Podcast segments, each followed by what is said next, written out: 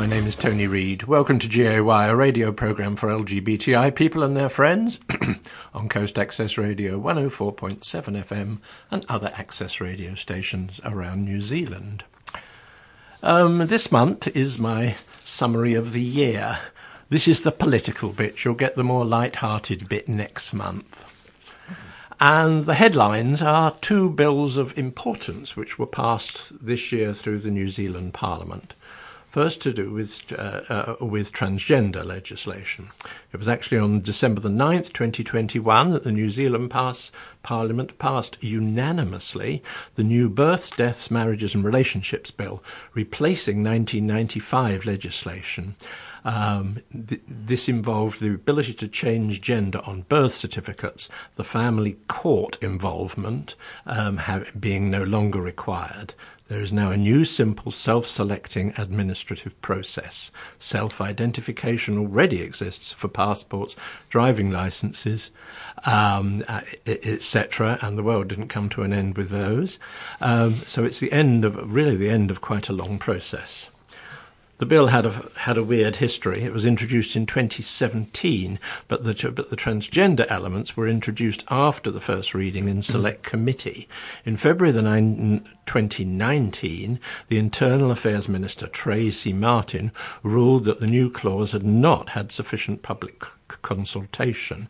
She was interestingly an NZ First Minister, so the heavy hand of Winston Peters was suspected. Um, he and New Zealand First have never been supportive of our communities. Um, for example, Winston had insisted on a party vote against marriage equality, the only party to have a party vote government set up um, the government set up a working group which made regulations. Then, to our relief and joy, New Zealand First were voted out of Parliament in the 2020 election. Uh, there was further consultation. Um, Jan Logie, um, the local Green MP, has told me that uh, that there was plenty of consultation before. I mean, it's um, it's just that the opponents didn't get their way, so they they claimed they were uh, they hadn't been consulted enough, uh, rather than the fact that they'd been consulted and lost. anyway, now an application via statutory de- declaration, and the new minister Jan Tinetti is very supportive of the whole process. The remarkable thing is that that passed unanimously in Parliament after New Zealand First's departure. This, uh, uh this has, of course, um, this this reform has, of course, already happened elsewhere, uh, but of late there's been significant increase in transphobia, especially in the United States and the UK. Uh, reform was promised in the UK, but the TERFs are very active there and have persuaded the present government that no change with uh, uh, uh with with with transgender law should occur. The author J.K. Rowling has ended up in the centre of this. Her comments get more and more extreme, despite many of her allies insisting that her views are reasonable and moderate. But for example, there was a recent incident with Graham Norton. In an interview, uh, he was asked about can- cancel culture with reference to Rowling. He didn't give a direct answer, but recommended talking to trans people, their families, medical, me- uh, uh, uh medical professionals, etc., rather than celebrities like himself, and by implication, Rowling, who, who, who are not experts. The, uh, the, uh, um, the, the, the activist the left wing activist and, and singer Billy Bragg supported him. J.K. Rowling, very much enjoying the recent spate of bearded men stepping confid- confidently onto their soapboxes to define what a woman is and throw their support behind rape and death threats to those who disapprove. Um, if if if any um, if anybody can say how the the comments of Graham Norton uh, led to that outburst and that and that her views are reasonable, please send me a postcard. Um, there is no way um, that there was. Furthermore, her her comments do seem to suggest that uh, that that you shouldn't talk with trans people at all because they all rape and make death threats, uh, which is a strange view for someone who claims not to be anti-transgender.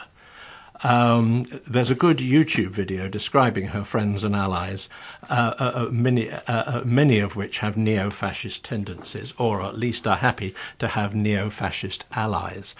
Indeed, my enemy's enemy can uh, can be my friend, but you have to be very careful which one you choose as the enemy and which one you choose as the friend.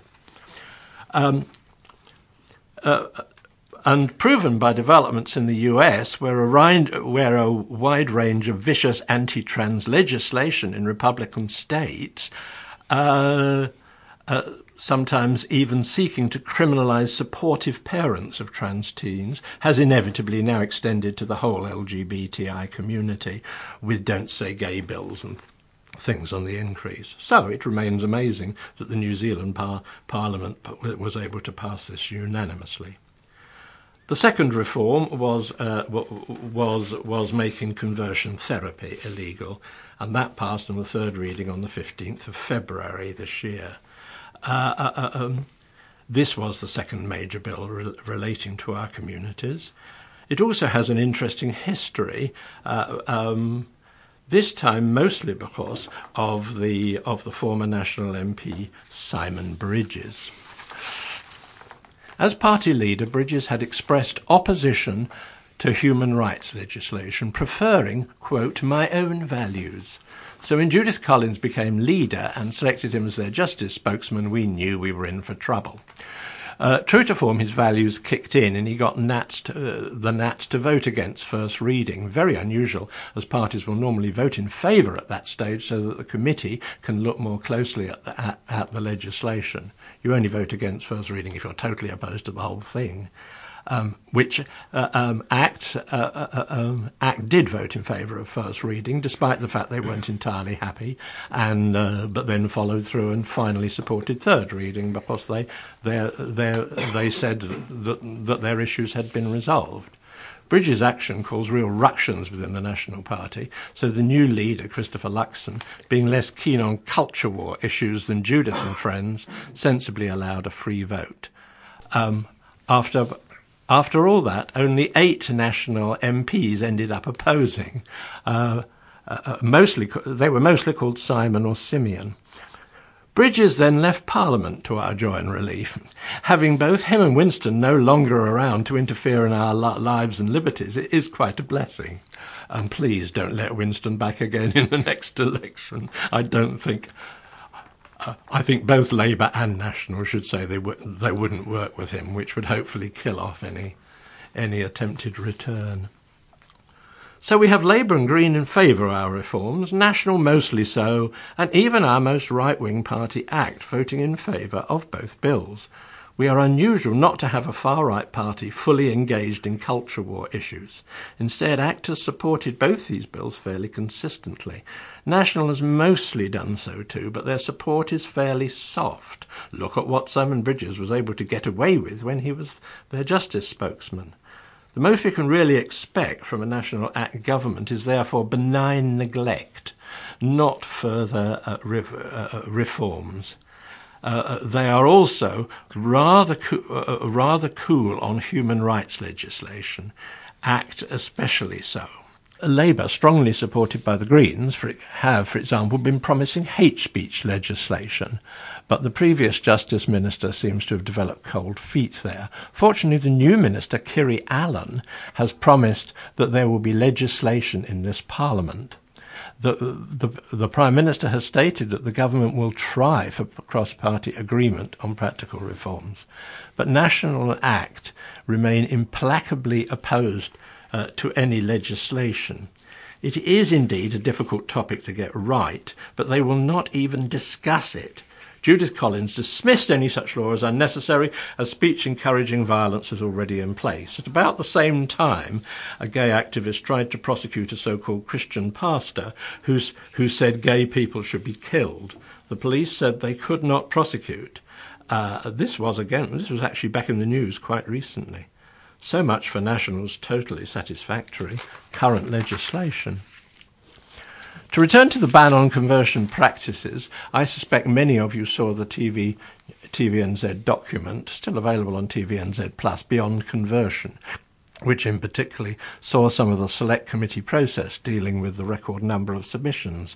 Uh, uh, one enjoyed the National Party rep, who generally remained silent, Simon Bridges looking hostile, Simeon Brown, who is a, who who um, who is another opponent. He's the most fundamentalist MP in Parliament, apparently. Um, he was looking impassive, or others who did support the reform. In third reading, a number of national MPs actually spoke in support, and none of the eight opponents spoke at all, which was a bit cowardly of them. But you will note that opposition mostly came from fundamentalist Christians. The considerable increase in support for, uh, for LGBT people over the last 30 years or so has come primarily from a loss of ignorance. The reforms caused more people to relax and come out, and others discovered gay relatives and friends. The old myths were cast away because they were found to be basically lies. Gay people were simply not like that. They were a normal part of society. In particular, many openly gay couples now have children. Report after report has shown them to be perfectly happy families, sometimes more loving than at least some heterosexual ones. One group that continues to resist this development, fundamentalist Christians, have clung vigorously to the old myths. Facts, in other words, truth and honesty, is as nothing to them compared to their overwhelming dogma about the wickedness of homosexuality. Um, so they still call it a chosen lifestyle, even though sci- report after report and, and, and all the science is totally against them. And, uh, and again, as the majority of Christians accept and uh, embrace rea- reality, for example, even the Salvation Army submitted in favour of the conversion therapy ban, which is, shows that how po- shows that change can be quite possible. The fundamentalist cry to become shriller and shriller as they hold fast to their dogmas against all all evidence, including scientific evidence. Uh, they, uh, they oppose this by inventing their own pseudoscience. LGBT people have known this for many years, and it appears yet again that we have been the canaries in the coal mine here. For now, the whole idea of turning truth and untruth upside down, originally summed up in the abuse of the phrase fake news a few years back, has become the new norm. Social media allows lies to spread and become established almost immediately. Trump was, of course, the evil genius who popularized this trend, and in particular recruited fundamentalist Christians to his cause. Initially, it was considered impossible that evangelicals could possibly fall under his spell. Didn't he represent everything they abhorred? But what wasn't recognized was the limited, rigid, legalistic nature of fundamentalist Christian morality. It consists of a neat legal list of do's and don'ts. Uh, this constitutes Christian morality for them, and anything outside of that is not really relevant. A more universal code, for example, love God and do what you like, which I think is a quote from uh, uh, uh from uh, Saint Augustine, has specifically is specifically rejected. So, so we, the canaries in the LGBT communities, have recognized the ready acceptance of immoralities relating to truth and honesty in particular, to oppose one of their biggest list items homosexuality. Just look at some New Zealand examples the abuse of power in the, in the Arise Church, the scandal of Gloriavale, that great fundamentalist experiment, and of course Brian Tamaki and Destiny Church. In each case, items on the, on the do's and don'ts list get neatly ticked, ticked off, only for the funders to fall straight into a sin which any common man can tell you is wrong. As I read somewhere, when you etch your moral codes in stone, you have no room for editing. Rather nice phrase, I think. Of course, American fundamentalists have led the way here. They have already led, uh, they have always led the way in this kind of morality. So when Trump offered them power, they seized it as a way to getting the society they always wanted. So it is not really a case of secular conservatives corrupting fundamentalist Christians, but the exact opposite. The, the, the, current ethos of the far right is exactly what fundamentalist, fundamentalism has always been about the corruption of Western democracy that we are talking about so much um, is due to the increasing influence th- the, the fundamentalists are have, having. They are not even neutral in political society, but a negative force. But you will say this is the US, not New Zealand. As with conversion therapy, the uh, the rather smug view that it can't happen here, um, which is the traditional Kiwi one, is dangerously naive. Within evangelical quarters, Americans rule. Recently, we discovered that local churches had invited US evangelist Franklin Graham to speak here on a tour called the God Loves You Tour. Um, you may barf at that point. Uh, Franklin is Billy Graham's son but very different from his father. In particular, he is an avid supporter of Trump. From 2016, he was happy to, to jettison almost every single belief he supposedly possessed for the 30 pieces of silver of, of, of, of the political power his support gave him.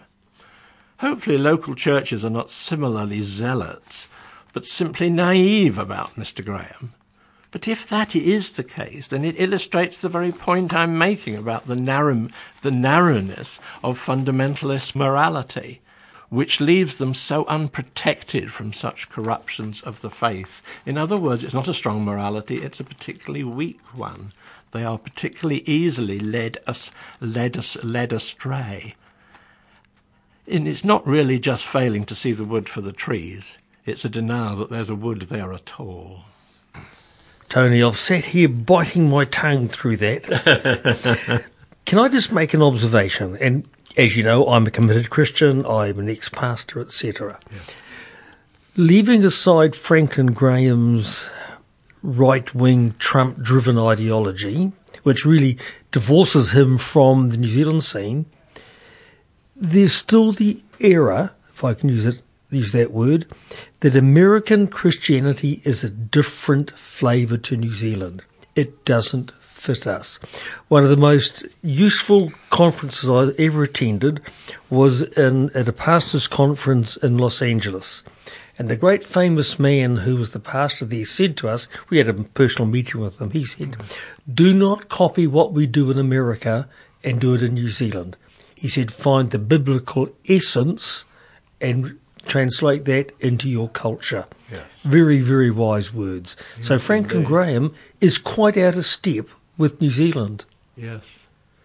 Well, it's interesting. I was realizing as I was as I was uh, as I was making these notes how how basic the phrase religious the religious right has become, hmm. particularly mm. obviously in the American con- context, with the idea that this is a particular type of um, of extreme of extreme right uh, uh, right right wing ideology mm, with mm. a with a with a we think pseudo religious uh, pseudo religious basis. Absolutely, and I agree that such uh, that such uh, uh, that that such beliefs are very um, inimical to New to to New Zealand in general. Mm. Um, I think it is regrettable that uh, uh, uh, um, at least some New Zealand evangelicals have fallen for the uh, for the American thing and decided that uh, inviting Franklin Graham here is a good idea yeah. and they'll somehow get more more Christian converts. I suspect. Um, uh, um, so so they are the people who perhaps need a good talking to. Yeah, I I suspect they base a lot of their um, support on on Billy Graham, the father, yeah. who was a man in his time and at that age. Billy Graham wouldn't fit in, in, in New Zealand now either, but at least back in the, in the 1950s, he fitted the context of both our societies. Yes. And interestingly, he ha- uh, there were elements of Billy Graham. For example, he was strongly anti-racist. Mm. He refused to have uh, to have segregated um, yes, uh, indeed, um, yes. Um, appearances. And this is one of the strongest things about him. one doesn't see anything like that in Franklin, but mm. it, it's not on the it's not on the ticked off no ticked off list, is it? Yes. So you can be assured I'm not going to listen to Franklin Graham. I am. I am assured. I hope I made clear in this that I'm not talking about Christians in general, just and not even about a lot of evangelicals, mm-hmm. but about fundamentalists. Indeed, and indeed. The, the, basic thing I say to uh, to to evangelicals is don't go near these fundamentalists. They've got virtually everything wrong, Right. and it's not just about and not just about homosexuality. Even though we obviously believe that we're the canaries in the coal mine, mm, mm. and they say things about homosexuality in the 1990s, and now they're saying the same sort of things about everything else. Indeed. Indeed. Yes. I'd like to close with a rather lovely story about fundamentalist Christians in Texas, of course, um, and their and their production of the musical Hamilton. They decided to put on a production, and they changed it by adding uh, uh, uh, um, uh, classic fundamentalist messages of their version of Christianity, and of uh, uh, and of course they were strongly anti-gay as well they insisted that they had received permission to adapt it in this way. But when this got out and the copyright owners, like Lin Manuel Miranda, were informed, uh, this turned out to be a classic fundamentalist untruth. Uh, they they obviously took, then took legal advice because not long after they were there were grovelling apologies, promises to desist, dis, dis, destroy all videos of said production, plus acceptance of a heavy fine. Was not even the most self-righteous fundy can break the law that casually and get away with it. The final delight was that the Hamilton copyright owners then announced that they would din- donate the fine to local um, LGB support and campaign groups in Texas. Um, the, the church was thanked for their generosity. Um, to sum up, the, the experience of our communities have identified over the years the nature of fundamentalist Christianity and can say with authority that they are a major contributing influence to the current situation where, where, where democratic society is in such danger, and they are a mostly negative force. As I've said, as I said in my conversation, the phrase of the, of the religious right is now religi- is now openly used to describe some pretty extreme right-wing views and policies. Uh, such a phrase is surely an internal contradiction. It is not possible to be a Christian and, and a fascist at the same time. Surely you have to choose one or one or the other. However, I would add, but unlike them, we do not insist that they be made illegal or banned. Uh, just that they don't that they don't that that we stop recognizing them as a positive force in society, and that therefore by no means should they be given any power over anybody, um, uh, uh, but treated just as a minor irritant and irrelevance in modern Aotearoa New Zealand. It turns out that we do have a bit of spare time at the end for, for a little light relief after that. So here is a taster of what next month's going to include. As you know, uh, 2022 has been Judy Garland's centenary, and you and I have never allowed you to forget that for long. So one more, one perhaps final piece of Judy Garland. I've chosen uh, from her, one of her most famous MGM films, Meet Me in St. Louis. The Boy Next Door. Um, and I decided to have the film's soundtrack. Obviously, other people have sung this, but I've been interested that many of the gay men who sing lots of Judy Garland don't seem to touch this one, and I don't know why. It's a very obvious one you'd want to sing about the boy next door. Perhaps there's a copyright holder somewhere resisting. But anyway, in the meantime, let's listen to the great, uh, um, uh, to the great Judy singing about her passion for the boy next door. The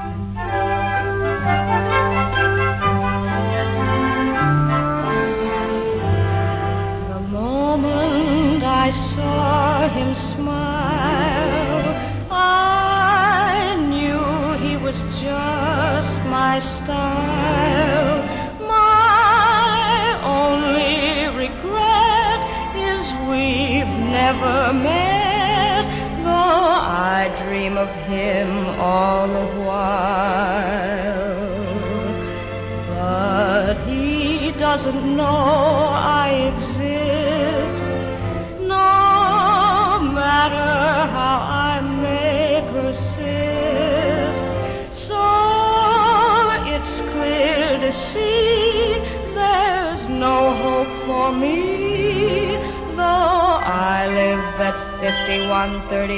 Kensington Avenue, and he lives at 5133. How can I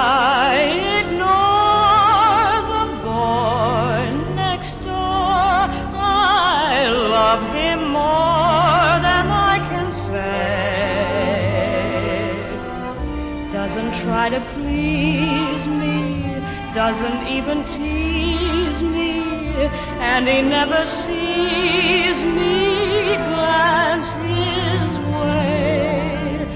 And though I'm heart sore, the boy next door affection for me won't display. I just adore him, so I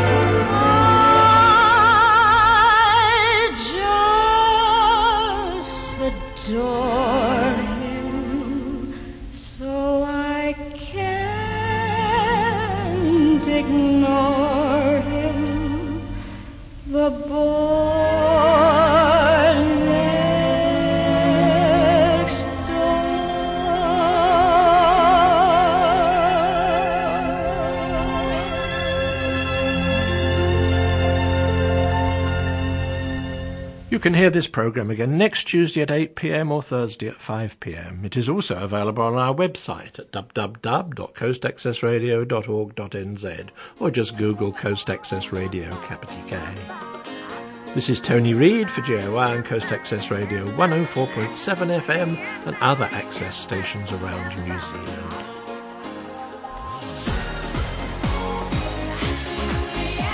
This program is made with assistance from New Zealand On Air for radio broadcast and through the accessmedia.nz website. Thank you, New Zealand On Air.